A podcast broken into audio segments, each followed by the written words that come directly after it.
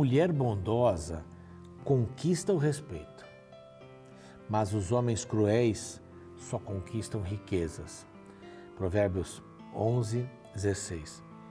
Aqui é mais ou menos aquilo que, que eu já falei em algum, algum momento, que a frase não é minha, né? tem pessoas que são tão pobres, tão pobres que só têm riqueza. Né?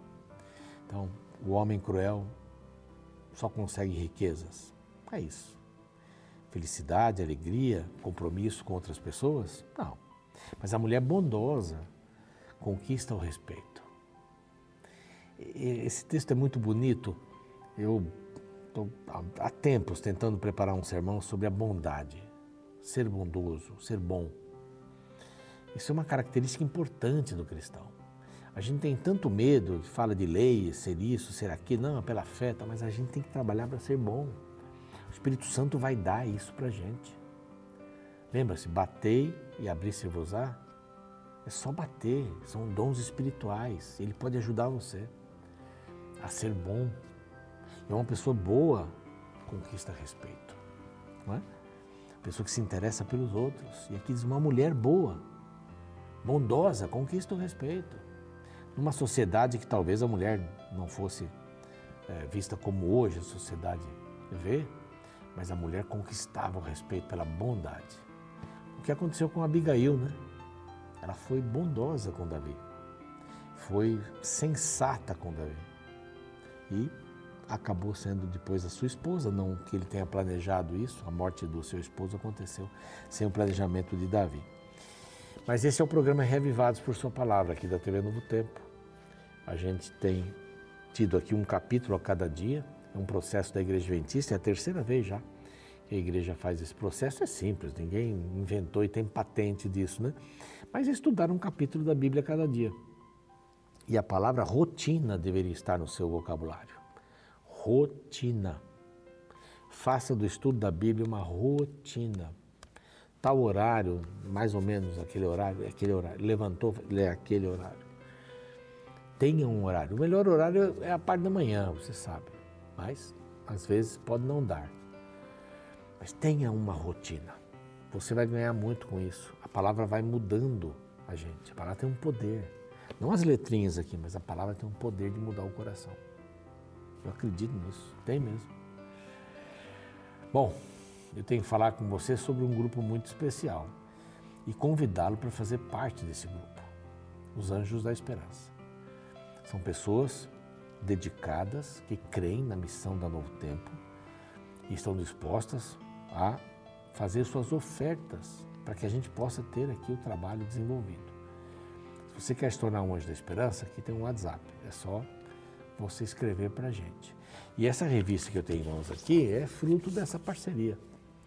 Ela chega a você gratuitamente, sim, por causa dos anjos da esperança. É um outro WhatsApp, você pede a revista. Está lá o seu nome e endereço quando pedirem, para onde você quer que vá a revista, está aí. Oito mulheres marcadas pela fé. Vale a pena. Isso é um material riquíssimo para você conhecer mais a respeito de Deus e que marcas foram estas na vida dessas mulheres, queridas mulheres. Muito bem, nós temos aí as mídias sociais, é sempre bom repetir aqui. Estamos no Spotify, no Deezer, com o nome Reavivados por Sua Palavra. Lá nós já temos capítulos de Gênesis 1 até o de hoje. Isso é muito bom. Estamos também no NT Play, que é da Novo Tempo, tem vários conteúdos, e estamos no YouTube, reavivados por sua palavra NT. Se você ainda não se inscreveu no YouTube, é hora de se inscrever. Fique aí à vontade, tá bom? Compartilhe o programa. Talvez seja essa a maior a importância do YouTube, você compartilhar né? e ver a hora que você quiser ver. E já temos todos os capítulos gravados, alguns aparecem duas vezes. É um material extraordinário para você, tá bom? Vamos para um rápido intervalo e vamos ver o perigo que Davi enfrentou e como foi bom ele ter voltado para Ziclag e não ter continuado com os filisteus. Há vários motivos, eu apresentei alguns ontem, vou apresentar esse hoje, depois do intervalo.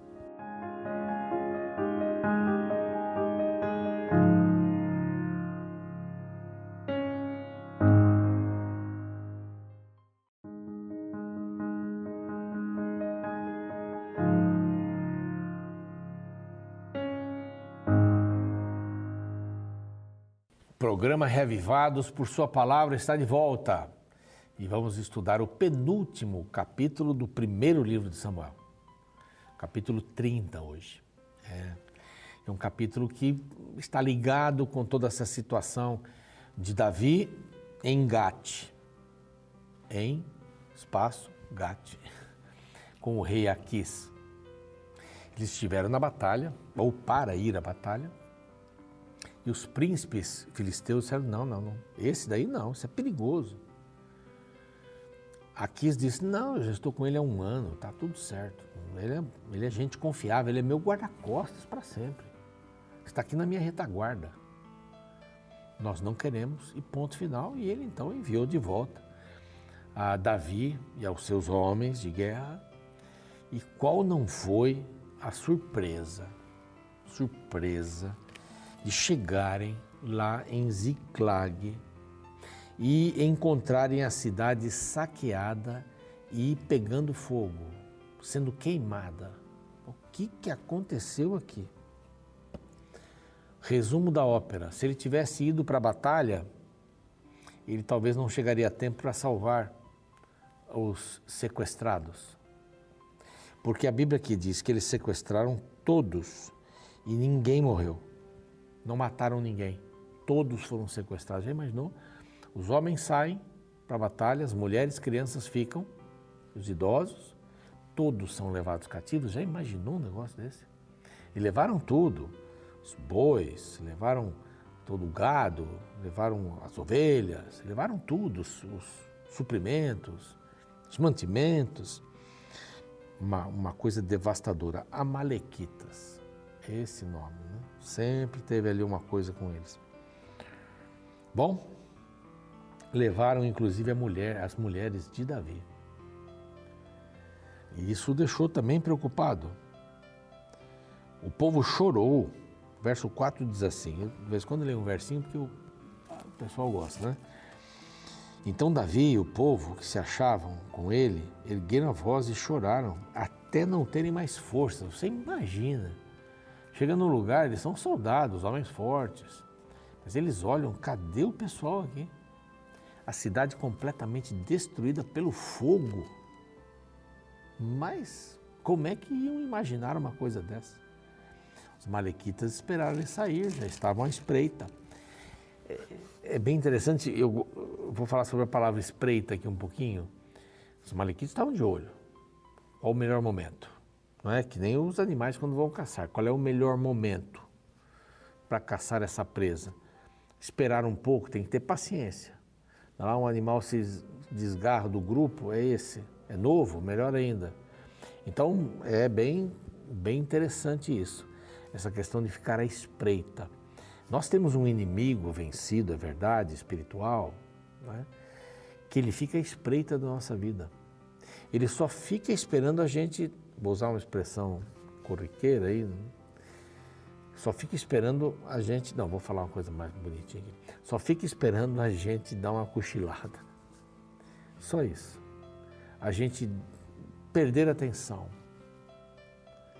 É, numa equipe de vôlei, futebol e tal, esses jogos em equipe, se a equipe perde atenção no objetivo, então pode acontecer gols ou pontos do inimigo assim um atrás do outro. Foco. Foco. Então, aqui nós temos um grupo de amalequitas que premeditaram essa entrada aqui. Então, há um grupo, há uma força, força do mal, o grande conflito mal contra o bem, a força do mal, que está só esperando você dar uma vacilada. Só esperando. Só esperando você dar uma cochilada para poder aproveitar. Então, atenção, foco, foco na vida com Cristo. Foco. Os amalequitas chegaram, chegaram aí nessa situação toda, queimaram a cidade, sequestraram a todos, esperaram eles saírem, esperaram que eles saíssem. E aconteceu todas estas coisas. Agora aconteceu uma outra coisa aqui quando eles estavam chorando, choraram muito, choraram muito, berraram, as lágrimas não vinham mais e tal. O povo quis apedrejar quem? Davi. Davi muito se angustiou, pois o povo falava de apedrejá-lo, porque todos estavam em amargura, cada um por causa dos seus filhos e das suas filhas. Porém, Davi se reanimou no Senhor Deus. Os poréns aqui são excelentes, né? Angustiado, chorou, angustiado, o povo queria apedrejá-lo. É, é o responsável final. Você é o responsável, você que, que montou a estratégia. Mas a Bíblia diz assim, porém, Davi se reanimou no Senhor, Deus. Como é que ele se reanimou no Senhor? O Senhor apareceu para ele, Davi, eu estou com você. Não, acho que não foi assim. Aí vem um profeta, e Deus falou que você. Não. Ele se reanimou no Senhor porque ele já conhecia o Senhor. Ele já conhecia o Senhor. Quando a gente conhece o Senhor, diante de uma luta, de uma vicissitude, de um problema, Ele pode nos sustentar. É Ele quem vai nos sustentar. Mas nós vamos ter certeza que Ele vai nos sustentar só se nós já fomos sustentados por Ele. Só se nós já entregamos a vida a Ele. Então, esse é um pequeno detalhe. Eu anotei aqui, fiz vários riscos aqui. Se reanimou em quem? No Senhor. Ele não ia se reanimar é, ouvindo ali um, um, soldado dizer: Onde está minha esposa? Você é culpado. Você que nos levou para lá. Eles estavam à espreita aqui, você não percebeu isso. A culpa é sua. Nossa, esse negócio de passar a culpa para outro é, é do mal mesmo. Viu? A culpa é sua. Não, a culpa é sua. Um casal discutindo, a culpa é sua, não é sua, é sua, é sua. Não, não tem solução. Passar a culpa para o outro quando a gente passa a culpa para o outro, parece dar uma compartilhada na culpa, a gente carrega menos peso, né? Mas não é assim não. Não é assim não. Bom, eu gosto muito desse texto, desse texto, desse final aqui que diz: Porém, Davi se reanimou no Senhor. Tudo ruim, porém, há uma luz no fundo do túnel, que não é o trem. Há uma luz no fundo do túnel. Olha, eu perdi, porém Deus pode me sustentar. Eu perdi emprego, perdi aquilo. Eu conheço uma, uma pessoa, eu conheço mais de uma mais ou menos assim, mas uma especialmente, que estou me lembrando aqui, não vou falar quem é, claro, mas que já perdeu muitos negócios. Mas não desiste. Volta. Sabe? Está tudo errado, não dá, porém, o Senhor me fortaleceu, eu volto. Eu perdi, ok. Você me deu um golpe, tá bom, vou voltar. Porque só o Senhor pode me reanimar. Você está passando dificuldade no casamento, está passando dificuldade no trabalho, com a saúde, educação dos filhos, relacionamento com pais. O Senhor pode reanimar você. Acredita nisso? Eu acredito. Ele pode reanimar. É claro que a gente tem momentos assim que a gente não quer nada, né? Mas a gente tem que buscar a Deus. Davi estava para ser apedrejado. O povo queria apedrejá-lo. Ele buscou a quem? A mamãe? Não, ele buscou a Deus.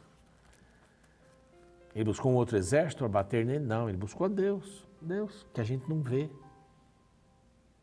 Isso, isso é solene, sabe? Esse verso para mim é um dos mais importantes aqui desse capítulo. É o mais importante desse capítulo. Bom, disse Davi a Abiatar: Enquanto Saul foi buscar uma médium para saber o que Samuel supostamente ia falar, porque ele falou com Deus, não, não respondeu, Davi chamou Abiatar, quem era Abiatar? Filho de Aimeleque, filho do sumo sacerdote, que trouxe, quando mataram toda a sua família, trouxe a estola sacerdotal para Davi. Mas quem cuidava dela era ele, né? era a roupa do sumo sacerdote. Tinha Urim e Tumim. Ele pediu, traga a roupa, traze-me a estola sacerdotal. E Abiatar trouxe, ele ia fazer uma consulta para Deus. Ali, com Davi, Deus falava. Por quê? Porque ele ouvia. Com Davi, em outro momento aqui, ele consultou também.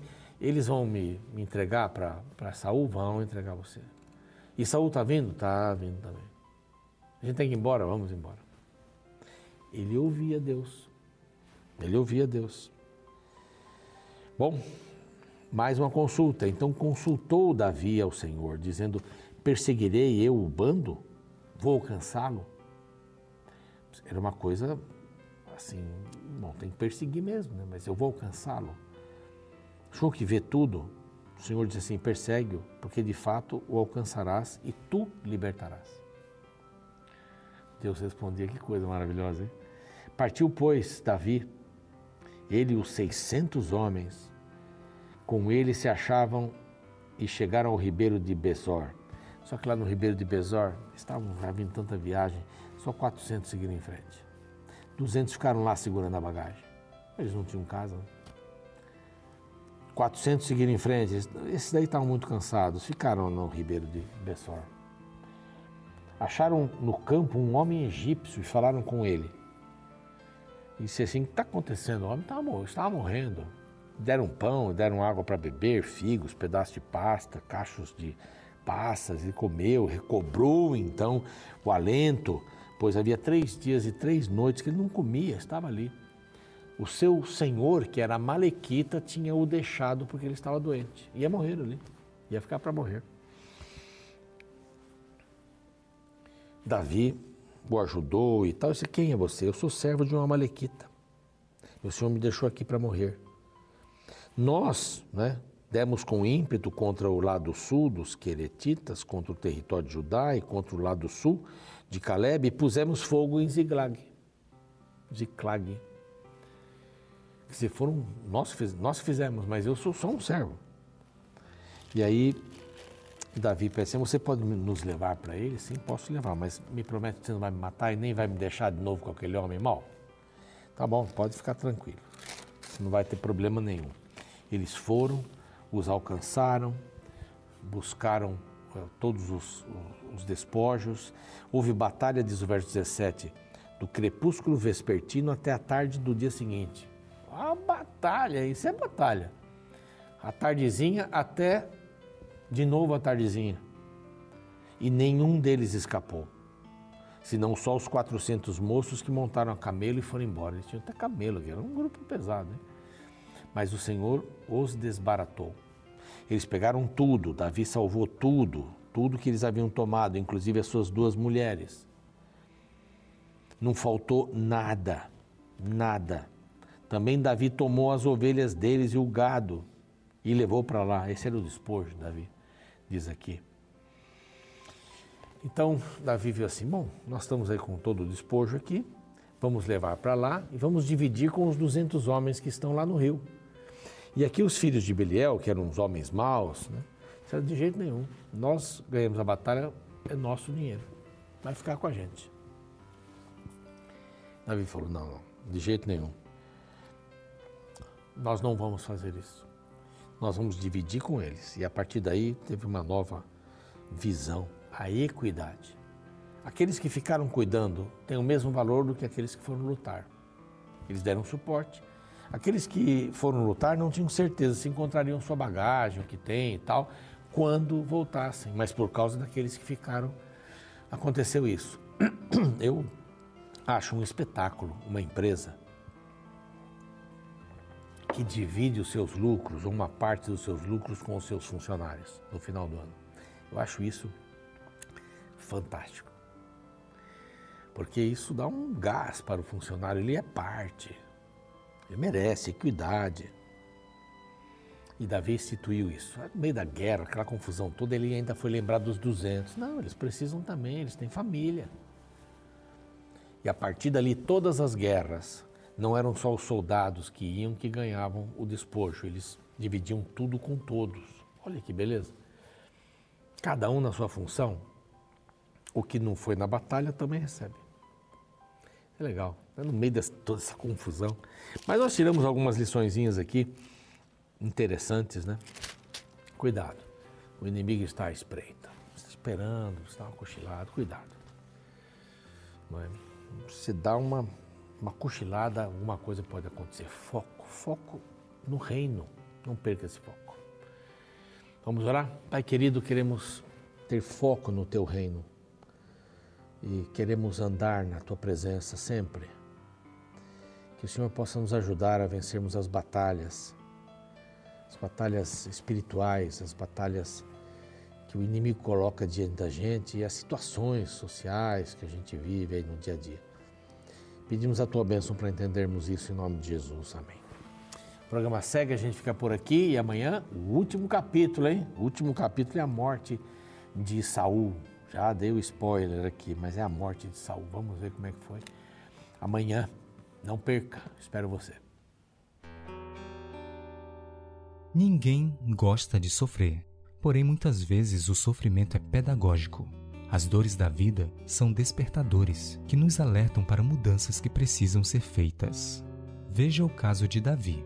Assim que o rei Saul começou a persegui-lo, ele se transformou em um covarde e traidor, lutando ao lado dos filisteus, os quais eram grandes inimigos do povo de Deus.